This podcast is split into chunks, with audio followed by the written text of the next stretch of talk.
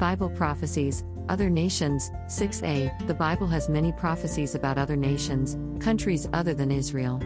These nations include Babylon, Tyre, Nineveh, and Edom.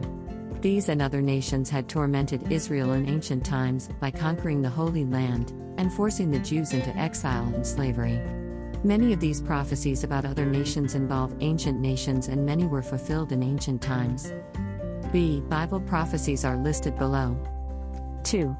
Bible prophecies. A. Phoenician Tyre would never again be found.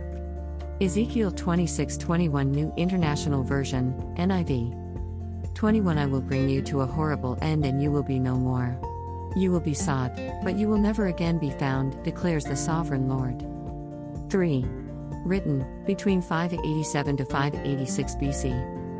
A. In Ezekiel 26:21, the prophet said that the Phoenician city of Tyre would be brought to an end and would never again be found. When Alexander the Great destroyed the city in 332 BC, he brought an end to the Phoenician Empire. The empire was never revived or found again. As for the city itself, it has been torn down and built upon by a succession of foreign powers. Today, finding artifacts from the original Phoenician Tyre is difficult. According to the Columbia Encyclopedia, 5th edition, the principal ruins of the city today are those of buildings erected by the Crusaders.